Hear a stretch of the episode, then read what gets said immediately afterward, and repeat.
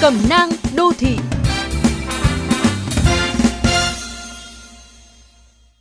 Các bạn thân mến, kỳ thi tốt nghiệp trung học phổ thông sẽ chính thức diễn ra vào ngày mai.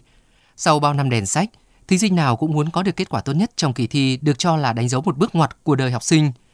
Một số lưu ý sau đây sẽ giúp cho các thí sinh có được sự sẵn sàng cao nhất. Đầu tiên là giấc ngủ. Trước những sự kiện lớn, các sĩ tử có thể hồi hộp và trằn trọc. Nhưng càng hồi hộp thì càng khó ngủ, không có được sức khỏe tốt nhất cho ngày hôm sau, đặc biệt là sự sáng suốt và nhạy bén của trí não. Vì thế, bố mẹ nên động viên con để con thư giãn, có giấc ngủ chất lượng trước khi bước vào môn thi đầu tiên cũng như trong suốt kỳ thi. Cha mẹ có xu hướng tầm bổ cho con để con khỏe nhất, đầu óc thông minh sáng láng nhất. Bạn có thể chiêu đãi con món chúng thích để tạo sự hứng khởi và thư giãn, nhưng đừng quên quá nhiều đồ ăn hoặc những món ăn ngon mà là bụng có thể vô tình hại con, khiến bụng già ẩm ạch khó chịu, thậm chí là rối loạn tiêu hóa. Hãy tạo ra một buổi tối bình thường như bao nhiêu tối khác trước ngày đi thi để con không bị gia tăng sự bồi hồi hoặc áp lực. Con có thể xem lại kiến thức nhưng đừng cố nhồi nhét thêm.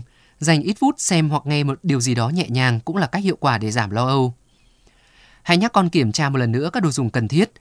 Ngăn nắp nhân đôi thì bồi hồi giảm nửa. Sáng mai còn sẽ ung dung hơn. Quy chế, thể lệ dự thi, các con đã nắm vững. Nhưng có một thứ bố mẹ nên trao cho con đó là sự tin tưởng và chủ động, bởi điều này quyết định khoảng 50% thành công. Kỳ thi tốt nghiệp trung học phổ thông rất quan trọng, nhưng trên hành trình trưởng thành của mỗi con người, đó cũng chỉ là một bước lên bậc thang cao hơn. Ý thức trách nhiệm với tương lai, nỗ lực vượt qua chính mình, đó mới là những điều quan trọng nhất.